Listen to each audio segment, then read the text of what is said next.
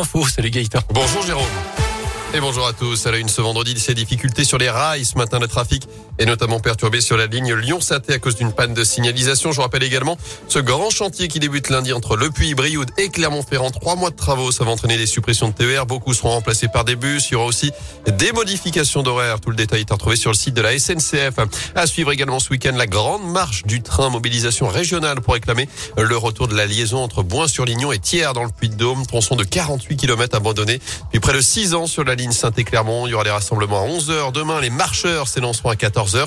Certains de tiers, d'autres de moins pour se retrouver dimanche en début d'après-midi à Noir-et-Table pour former une chaîne humaine. Programme complet retrouvé sur radioscoop.com. Une enquête ouverte à Tizy-les-Bourgs à la frontière entre le Rhône et la Loire. Le corps d'un homme calciné a été retrouvé dans un champ hier en fin de journée. La victime âgée de 70 ans aurait voulu brûler des déchets. D'après les premiers éléments, la piste criminelle semble donc écartée à ce stade.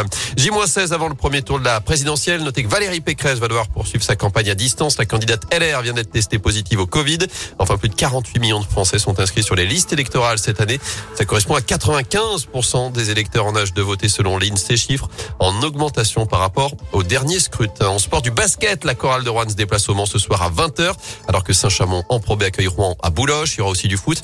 La France joue en amical ce soir face à la Côte d'Ivoire. Coup d'envoi 21h15 au Vélodrome de Marseille et puis plus de 450 exposants, des centaines d'animaux. Coup d'envoi aujourd'hui du comice de Feur qui revient après deux années d'annulation. C'est la 138e édition de cet événement incontournable.